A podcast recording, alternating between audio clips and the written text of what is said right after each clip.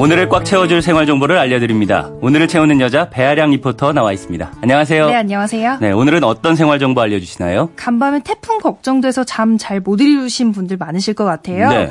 태풍이 느리지만 묵직하게 움직이고 있는데요. 음. 앞서 들으신 것처럼 지금 태풍은 제주도 남서쪽에서 접근하고 있어요. 네. 오늘 자정쯤 충남 서해안 지역에 상륙하겠고요. 내일 새벽 서울을 지난다는 당초 예상과는 좀 다르게 경기 남부 지역을 거칠 것으로 보입니다.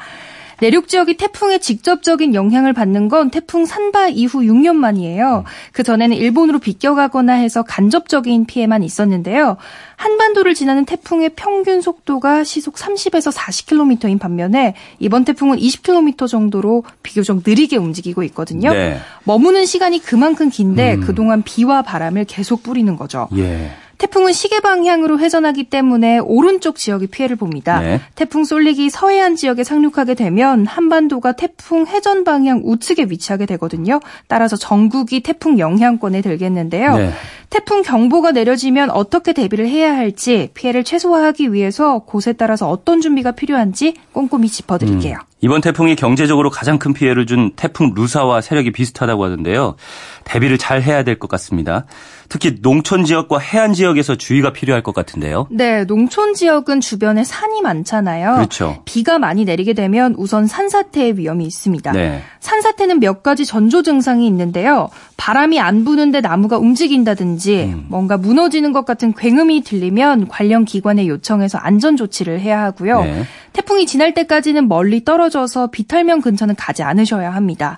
그리고 농경지 침수 피해를 예방하기 위해서 모래주머니로 하천물 넘쳐 흐르지 않도록 해야 하고요. 네. 비닐하우스나 재배시설도 단단히 묶어서 고정시켜야 합니다.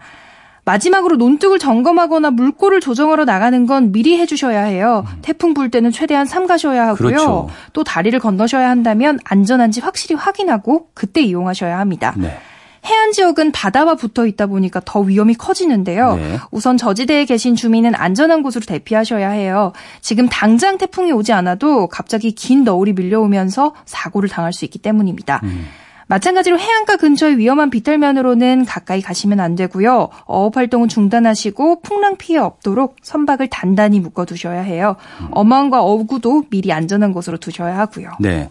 도시 지역에서는 태풍 피해를 최소화하려면 어떤 준비를 해야 되나요? 도심에서는 간판이나 유리창 파손으로 인해서 피해를 입는 경우가 많아요. 네. 실제로 2003년 태풍 매미 때 부산의 많은 아파트에서 유리창이 깨지거나 구조물이 파손됐는데 이게 아래로 떨어지면서 차량이나 사람을 다치게 하는 사고가 많았거든요. 맞습니다. 그래서 태풍이 오기 전에 바람에 날아갈 물건이 있다면 미리미리 제거해 주셔야 하고요. 또 유리창에는 테이프를 붙여서 파손을 방지해야 합니다.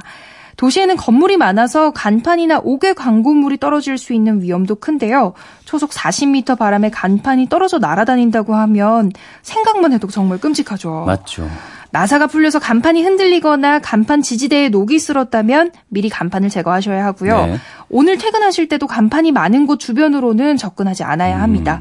고층 건물의 옥상이나 지하실, 하수도 맨홀도 마찬가지고요. 네. 그런데 유리창에 테이프를 붙이는 게 진짜 효과가 있나요? 네, 제가 행정안전부 안전소통 담당과 함께 여쭤봤는데요. 네. 강한 바람이 불 때 유리창에 테이프를 붙이는 게 진짜 효과가 있는지에 대한 연구를 진행했다고 음. 해요. 테이프를 붙인다고 해서 아예 안 깨지는 건 아니고요. 창이 깨지면서 파편이 날아가는 2차 피해를 막을 아, 수 있습니다. 네. 특히 고층일수록 바람이 막힘없이 불기 때문에 피해가 더 직접적이잖아요. 음. 비산 방지용 안전 필름을 붙이거나 X자 형태로 유리창에 테이핑하고 또 유리창 이음매와 창틀에도 이중으로 테이핑해두면 피해를 좀 줄일 수 있고요.